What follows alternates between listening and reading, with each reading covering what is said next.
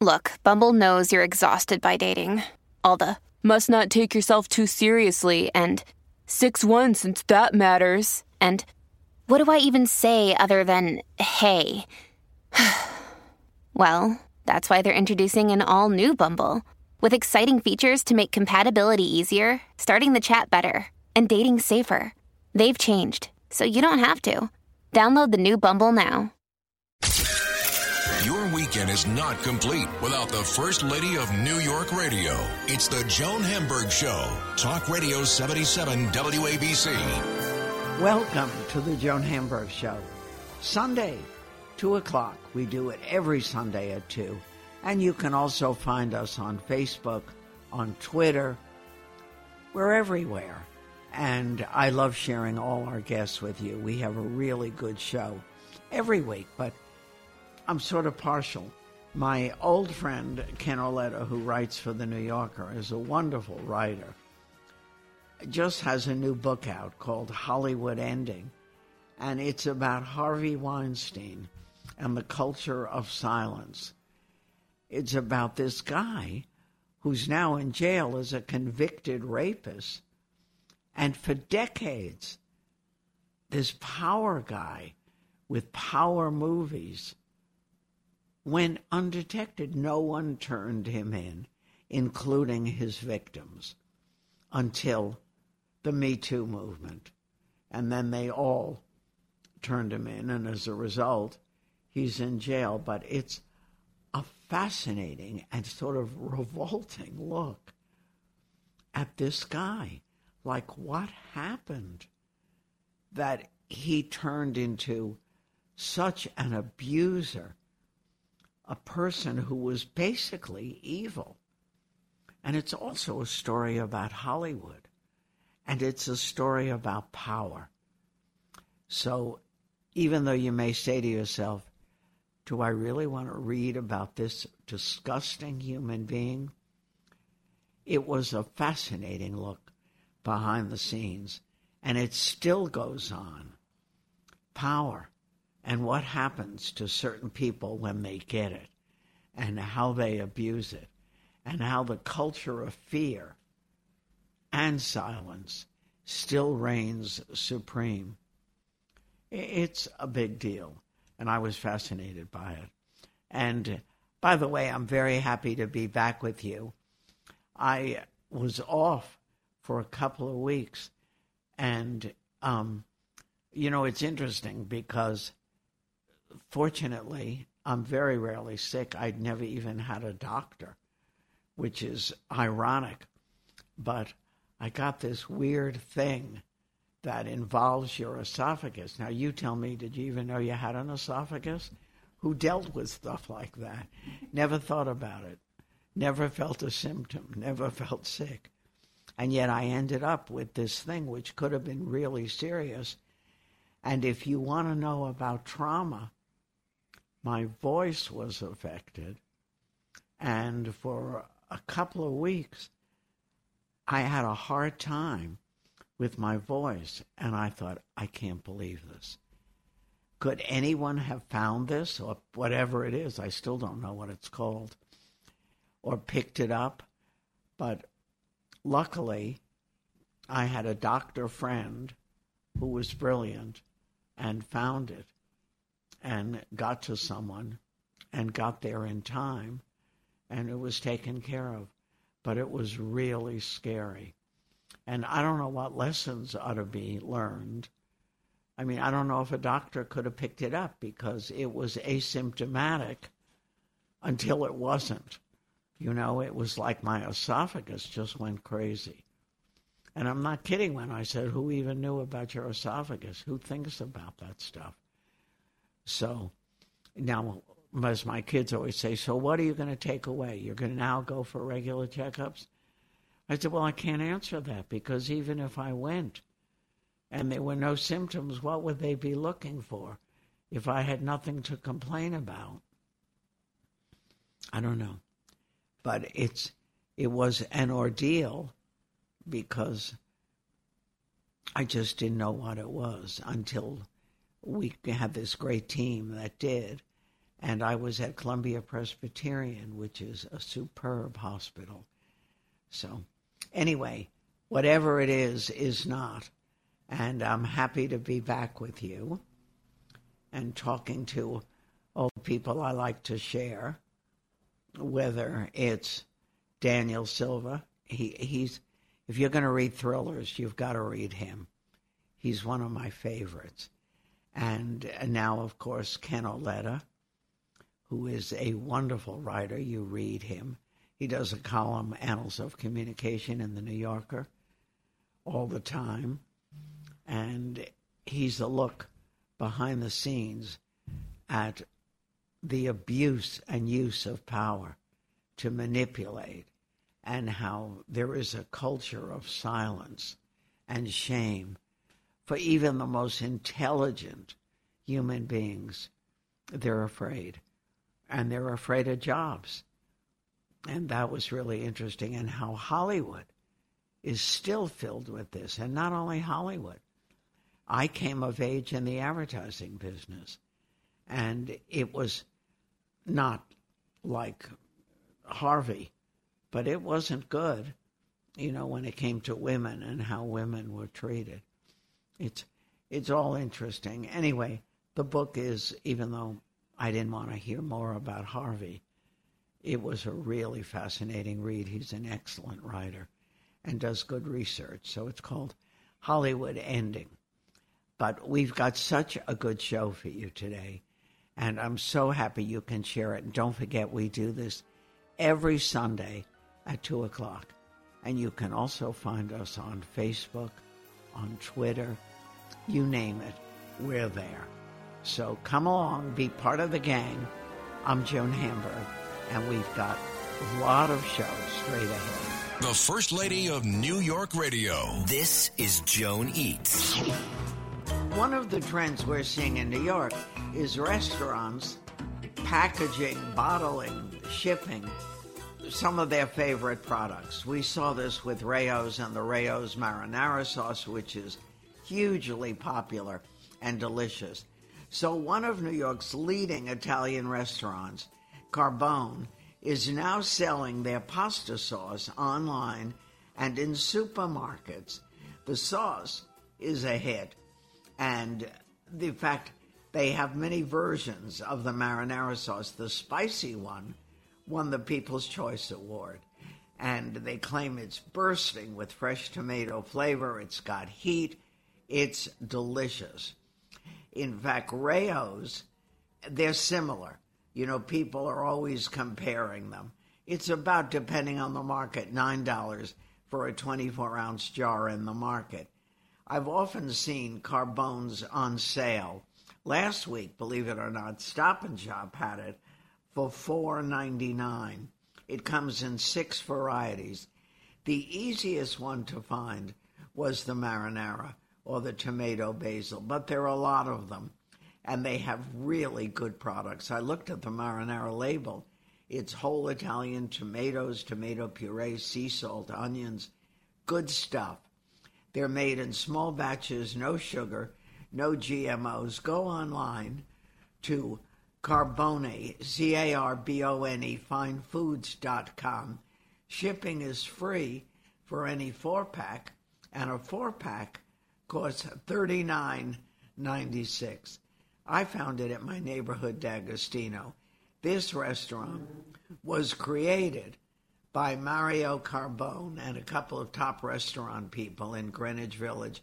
In fact, the restaurant got a Michelin star back in 2013. So you're getting something really delicious. I know a lot of you say I make my own. Well, I make my own too, but when you have sauce this good, you don't have to. So check it out, affordable in most of the markets. I know you're going to enjoy it. The First Lady of New York Radio, Joan Hamburg, entertaining and informative. Talk Radio 77 WABC a new book that people are talking about by um, a wonderful writer. You know Ken Auletta. He's been doing his um, communications column, profiles for the New Yorker for many years. This is Ken's 13th book, Hollywood Ending Harvey Weinstein and the Culture of Silence. And as I said to Ken right before we started, you know, he's one of the most disgusting, despicable characters you have ever heard about, read about, know about. But I couldn't stop reading the book and saying to myself, plenty of people have horrible childhoods, crazy parents, and they survive it.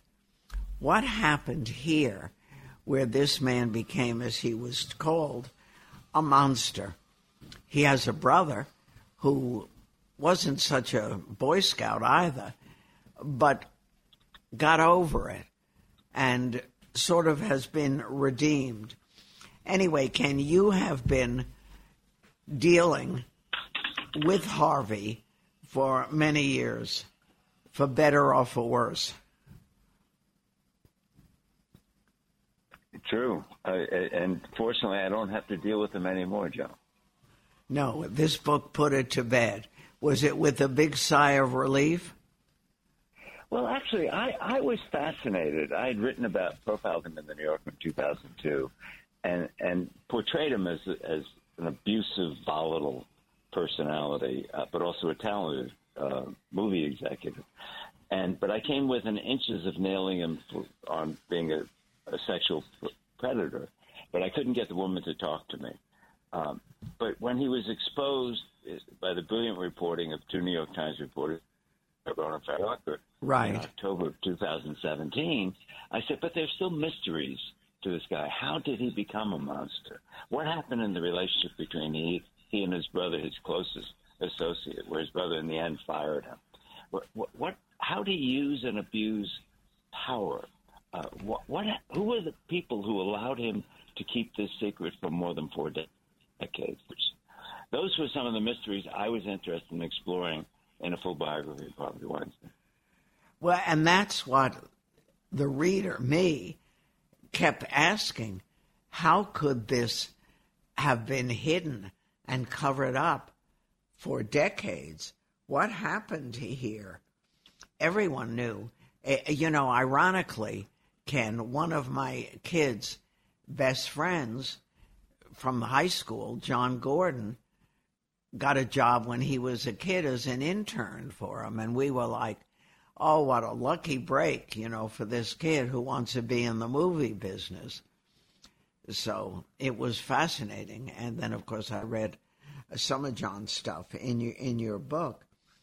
But it was also a journey for those of us who don't know, a journey about power and how it's exploited, and particularly in the film industry.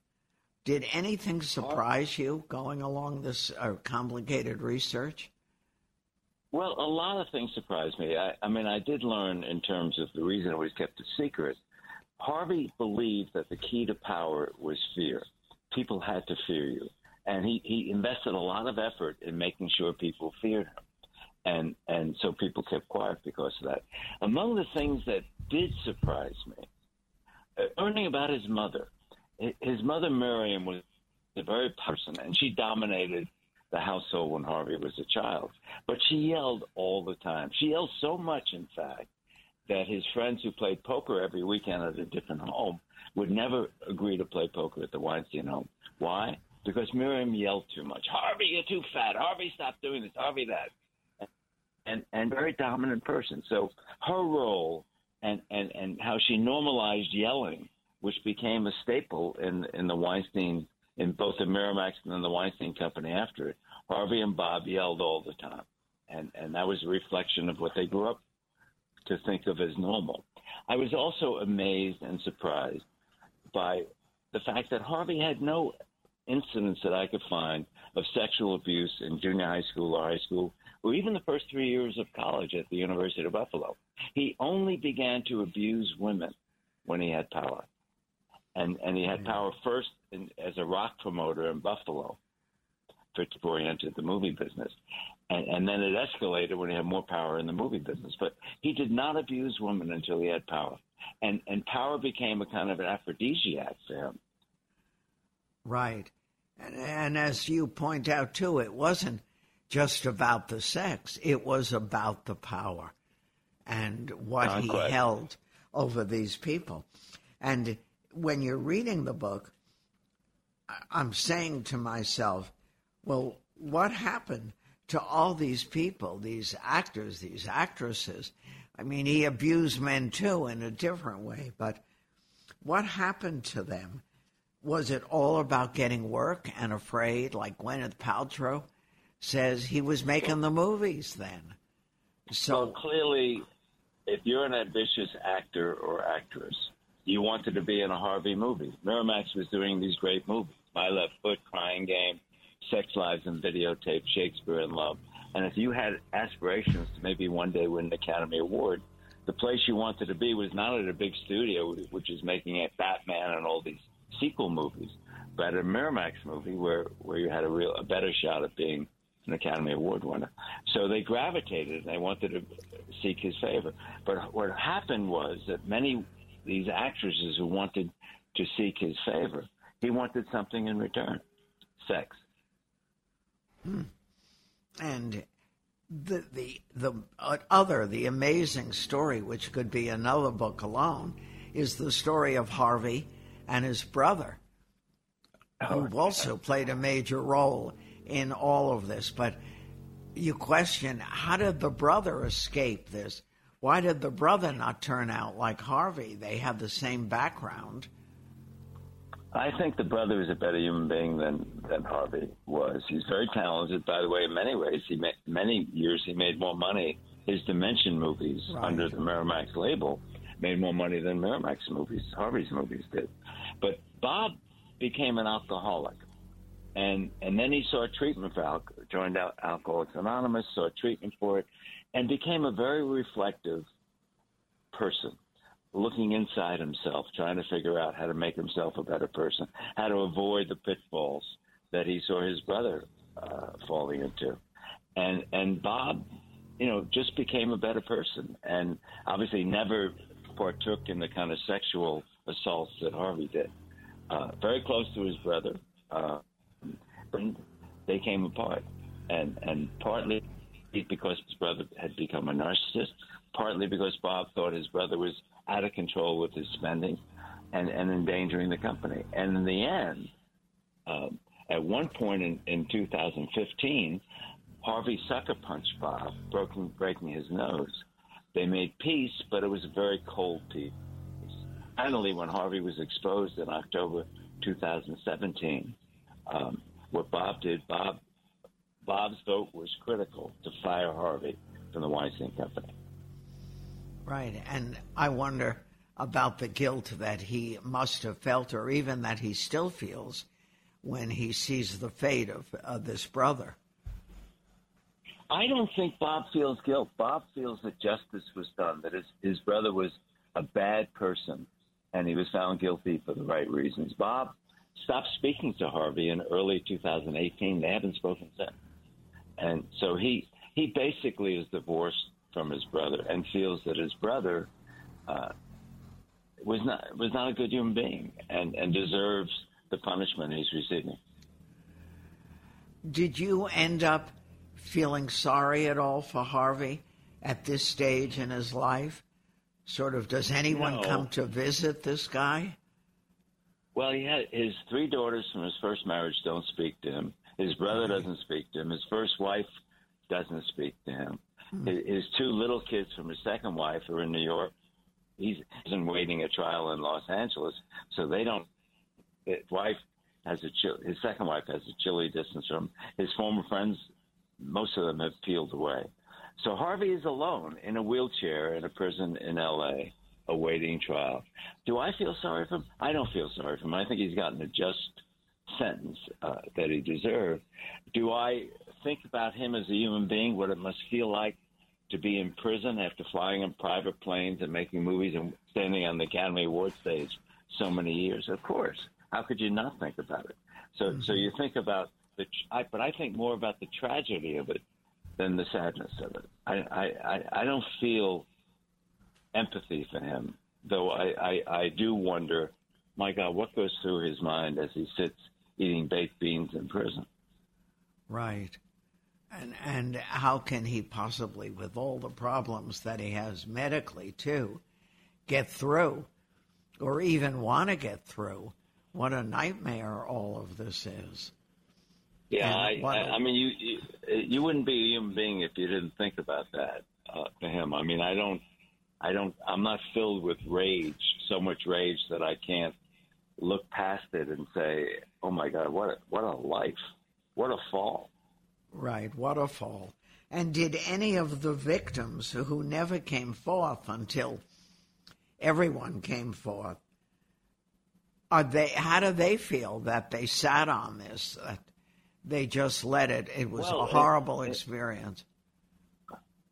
But they were afraid. I mean, one of the things, one of the big obstacles for the prosecution in the Harvey case criminal trial in New York was how do you explain why women who, who Harvey allegedly raped still kept in touch with him afterwards?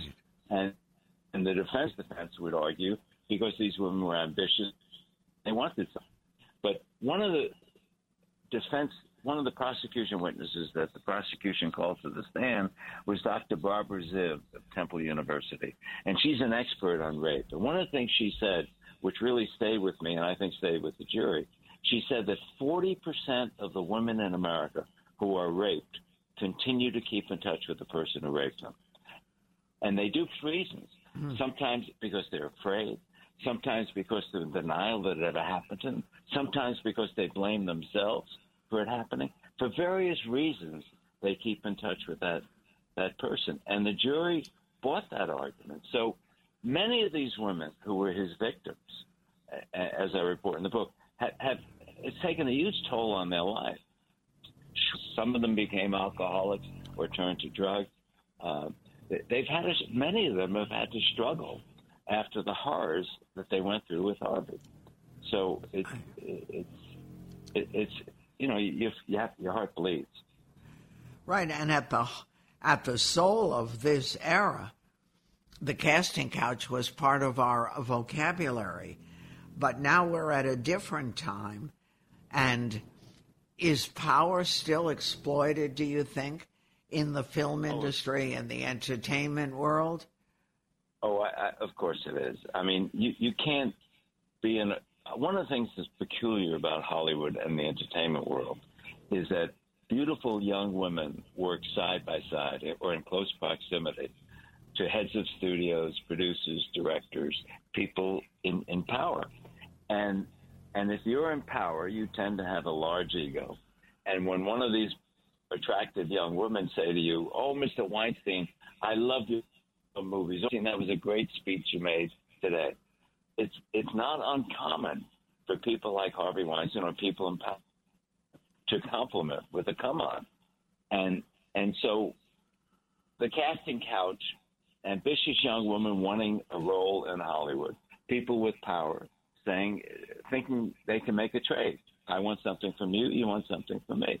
But there's a difference between the casting couch, which was Harvey's defense and rape. Harvey was raping women. That's a mm-hmm. criminal. That's a crime, and and and that's way beyond the couch that that has existed for many right. decades in, in Hollywood. So when all is said and done, did you answer that question of what contributed to his criminal behavior?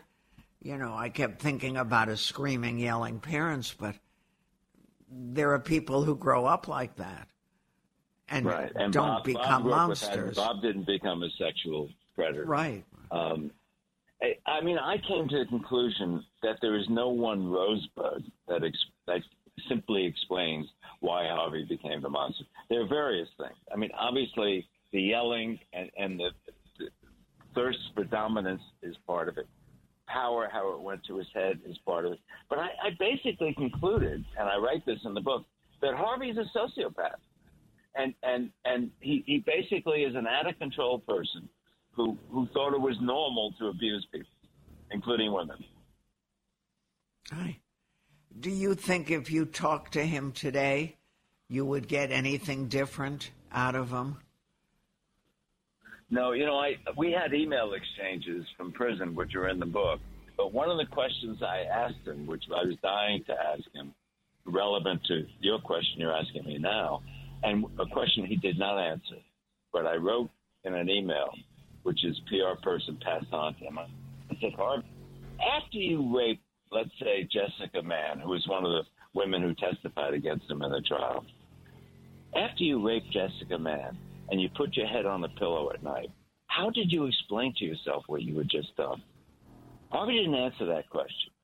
But I think if he had, since he doesn't think he's a villain, he thinks he's a victim, he would Right. say, hey, it was casting couch.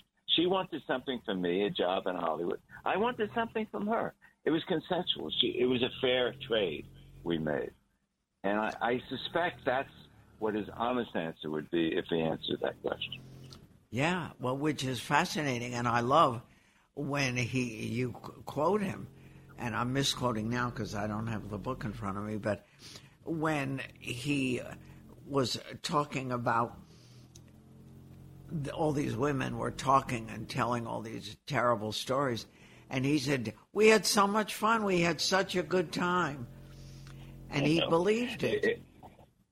Yeah, and they looked at this was on this was just before he was sentenced. He asked to speak to the to the courtroom and the jury and the judge, and and he looked at the women who six of them were seated in the front row, and he said, "We had such good times. I mean, I I feel for you." And a minute after he said that, he switched and and uh, again portrayed himself as a victim of of a kind of a new McCarthyism that was taking place and treating men as if they were all sex fiends and, and canceling them out and how terrible it was. So again, he portrayed himself as he did throughout the trial as a victim, responsibility for what he had done. Right, as the victim.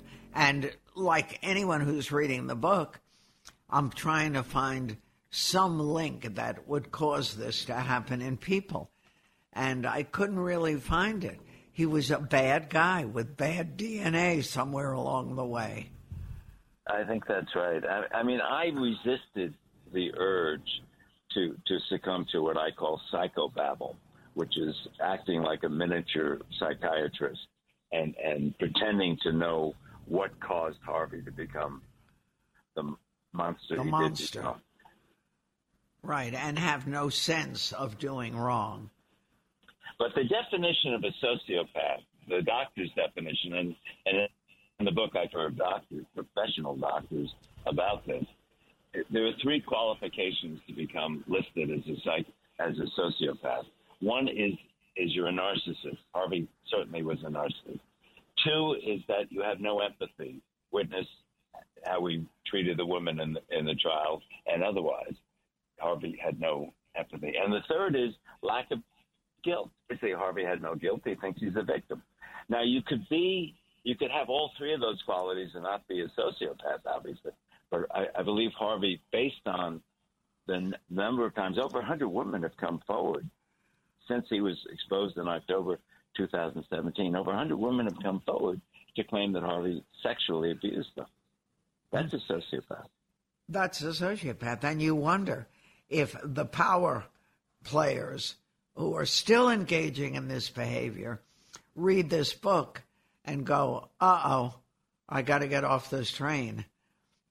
Or There's you no think it just goes on. Well, I, I think it's probably abated some. I mean, men of, uh, who have power who might be prone to abuse women because they think with their penis, not with their head. Um, they, they they don't want to happen to them what happened to Harvey and to Matt Lauer and and Les Moonves and Luke guys, right. goes on on. But uh, the the question I have in my mind is: this a short term improvement, or is it a long term improvement? And we don't know the answer to that yet. No. But the book should definitely add a punch to what people are thinking. Thank you, Ken. It was a fascinating John. read. Hollywood Ending Harvey Weinstein and the Culture of Silence by Ken Auletta. Thank you guys for joining. I'm Joan Hamburg, and you're listening to WABC. It's Kaley Cuoco for Priceline. Ready to go to your happy place for a happy price? Well, why didn't you say so? Just download the Priceline app right now and save up to 60% on hotels. So, whether it's Cousin Kevin's Kazoo concert in Kansas City, go Kevin, or Becky's Bachelorette Bash in Bermuda, you never have to miss a trip ever again. So, download the Priceline app today. Your savings are waiting. Go to your happy place for a happy price. Go to your happy price, Priceline. This episode is supported by FX's Clipped, the scandalous story of the 2014 Clippers owner's racist remarks captured on tape and heard around the world. The series charts the tape's impact on a dysfunctional basketball organization striving to win against their reputation as the most cursed team in the league. Starring Laurence Fishburne, Jacki Weaver, Cleopatra Coleman, and Ed O'Neill. FX's Clipped, streaming June 4th, only on Hulu. The First Lady of New York Radio, Joan Hamburg. Entertaining and informative. Talk Radio 77 WABC. All right, everyone. I was a little worried that my favorite spy and art restorer, uh, Gabriel Allon, wouldn't be back fast enough for me. But thank goodness he apparently was no longer going to be dealing with Israeli intelligence. He was going to be like an, a real person, walking his kids to school in Venice. But I knew that with author Daniel Silva, he couldn't just bop around Venice. It, it wasn't going to work. So, in this new book, Portrait of an Unknown Woman, Gabriel does something different. I mean, this book takes us into another world. We're not dealing necessarily with Chinese spies, the Middle East that much. We're dealing with another very dark world, the world of art. And I know you love music. Everyone who reads you knows that. But I didn't know that you were obsessed with art too. Is that new or what?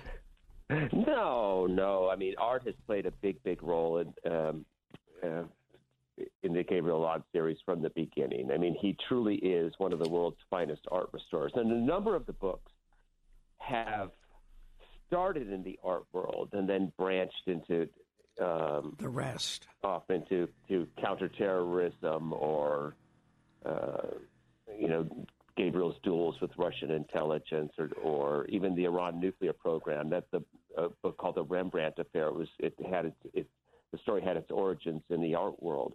Um, and but this book is something that I've wanted to do for a very very long time. It it begins in the art world, and for the most part, it stays in the art world. And when we say that art world, we're talking about the dirty end of the art. Right. World. Um, um, as you as you said in your introduction, Gabriel has retired from the Israeli uh, Secret Intelligence Service. He was the Director General of of, uh, of the office, as I call it. Um, as forecast a couple of books ago, he and his family settle in Venice. Gabriel is, um, resumes his career as an art restorer. Uh, he works for his wife, actually, um, who is the, who is the director or the, the general manager of the largest most important restoration company in Venice.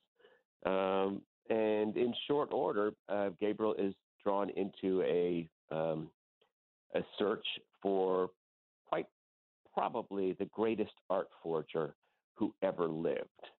Um, and the twist of the story is that in order to find the greatest art forger who ever lived, Gabriel has to become the greatest art forger who ever lived. And it is a, a fast paced, um, entertaining, at times uproariously funny journey through the dirty side of the art world. It's sort of a cross between the Thomas Crown affair and the, and the Showtime program Billions. Um, and it deals with a, a question that a lot of people in the art world don't like to talk about. And that is exactly how many of those beautiful paintings that you see hanging in art galleries or hanging on the walls of museums, how many of those paintings are actually um, fakes and forgeries or paintings that have been misattributed over the over the centuries? And I'm interested in hearing the reaction of the art community when the word about this book started circulating.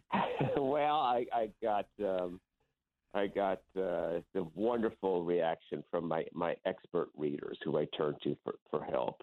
Um, I, I did I did uh, get a suggestion that maybe I should keep a low profile if I go to the European Fine Arts Fair next year. Exactly. Um, because the the, the book, um, you know, I didn't I didn't I didn't name a, a, a figure in, in, the in the um, in the in the book, but it does suggest that that there are a lot of that, that forgery is a major problem in the art world, and that there are that there are uh, gobs and gobs of forgeries coursing through the bloodstream of the commercial art world, and that there are a lot of dirty art dealers out there who are more than willing to, to sell these things. Um, and, and that is, uh, unfortunately, that is indeed the case. Right. And the art market in uh, this town has been booming. And it's, you know, you often hear people say, "I'm oh, forget the market. I'm going into the art market." And yes, so, you do. right? And that is um, it's something that I, I, I ground that I cover in this novel. I mean, look, the art market exploded in the 1980s, as you remember, um, and back then there were very, you know, super wealthy people who were buying up um, art and, and locking it away in bank vaults and things like that.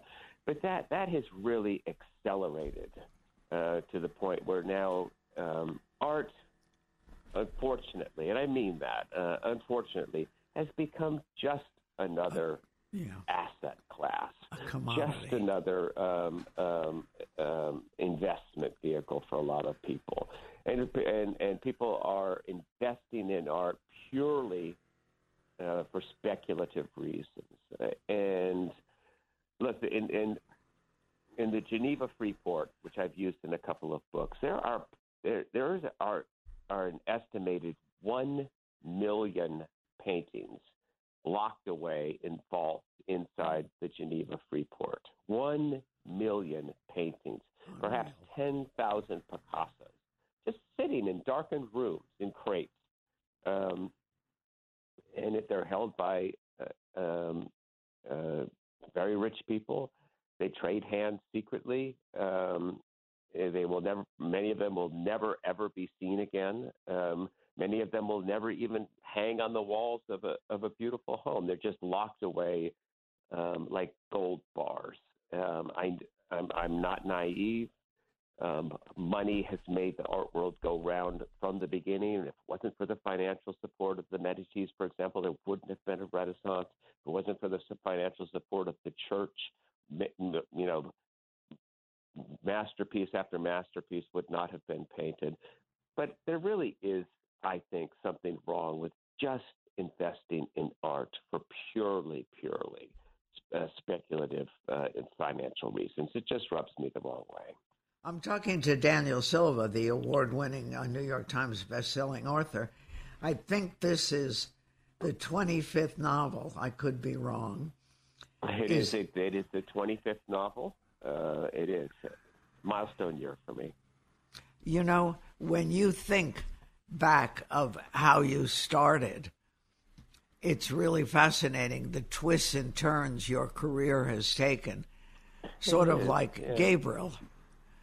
Um, you know, I I think that um, most people who have, in effect, two careers um, consider themselves lucky. And I, I, definitely had two careers. The first half of my career, um, I, I, was a journalist, um, and then in my mid 30s, I, I, was able to um, focus all my time uh, writing novels, which was what I always wanted to do. Um, so yeah, I have, I'm a bit like Gabriel in that I, I definitely have two sides to my my character. Um, fortunately, I, I am married to a journalist, so I didn't leave the news business uh, completely behind. Uh, most of my friends in, in, in Washington are, are, journalists, but um, um, I, I, I, did um, move on to a second career in, in my mid 30s and, and, never looked back. And I'm, I'm um, amazed that I was able to to make a go of it, and that I've published 25 books. I, I, I never thought I would write that many books. Right. And book number one, your first book, became a bestseller. What most of us would talk about is how did you know this stuff? I mean, I know you do extensive research, but as the world was falling apart, you were like a jump ahead. And how? You knew what was going on in Russia, in China. You knew the biggest crooks and spies before they even knew they were. I I guess you know I'm writing about an, an intelligence officer, and I sort of approached my work um, as though I were an intelligence officer. The worst thing that you can do in in, in the spy business is to be taken by surprise. You always have to look over the horizon. What's coming? What's the world going to be like um, one year from now, five years from now, ten years from now? How do we plan? And and that's how I went about my my um, my, my books. You know, I have to I have to start a book a, in effect, you know, a year before it's published. Um, so it has to be um, timely. It, it, has to be uh, of the moment. The worst thing a thriller can be is is out of date, and, and so it, it it it forced me to to think ahead and to try to imagine. Well, what is the world going to be like when I publish this novel?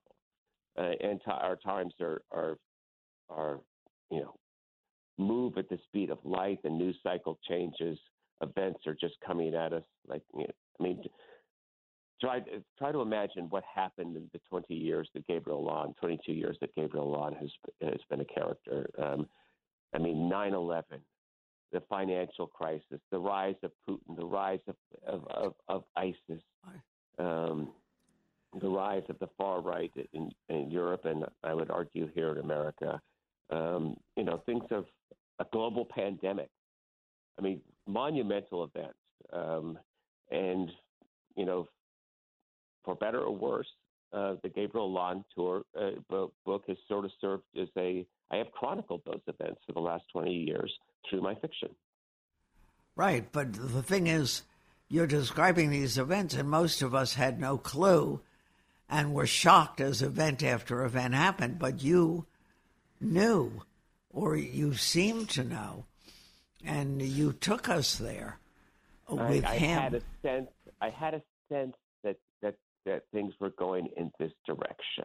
I, I had a sense. Um, um, and and I, I, I, planned accordingly and wrote accordingly. Um, I mean, I was the first person to write Vladimir Putin and, and Putinism as not a not an ally of the West or potential ally of the West, but I, it was clear to me what was really going on um, with Vladimir Putin and what he intended, and that that that um, should be clear to everyone now that he is, is invaded Ukraine and killed innocent civilians and bombed shopping centers and apartment buildings. It's just um, uh, he, he, he he's engaged in an act that that make him among the most barbarous, awful people in in, in, in history.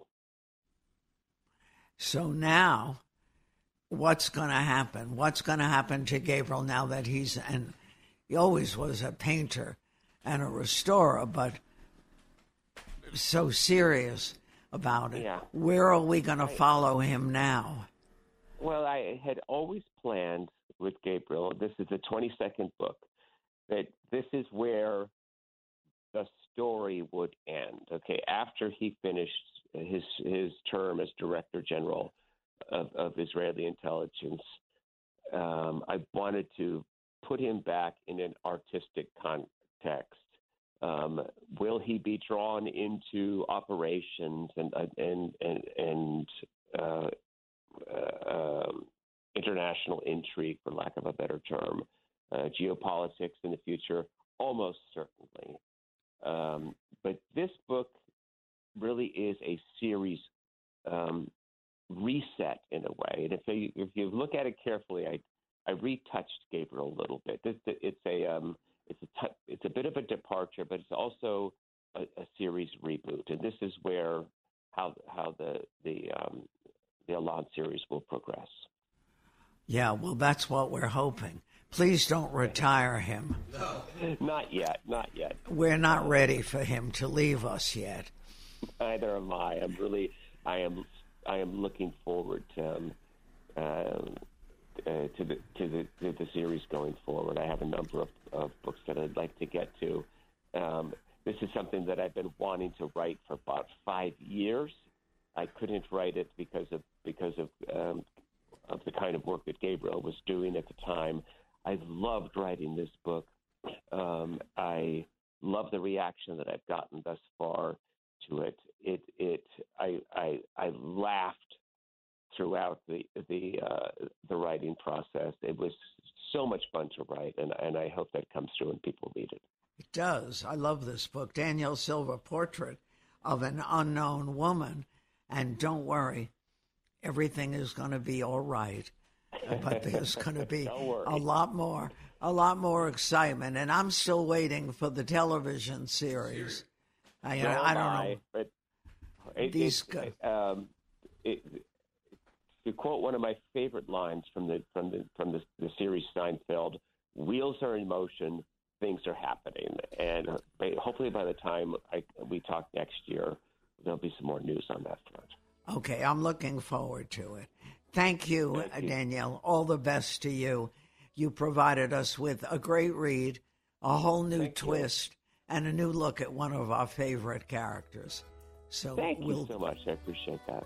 we'll talk soon.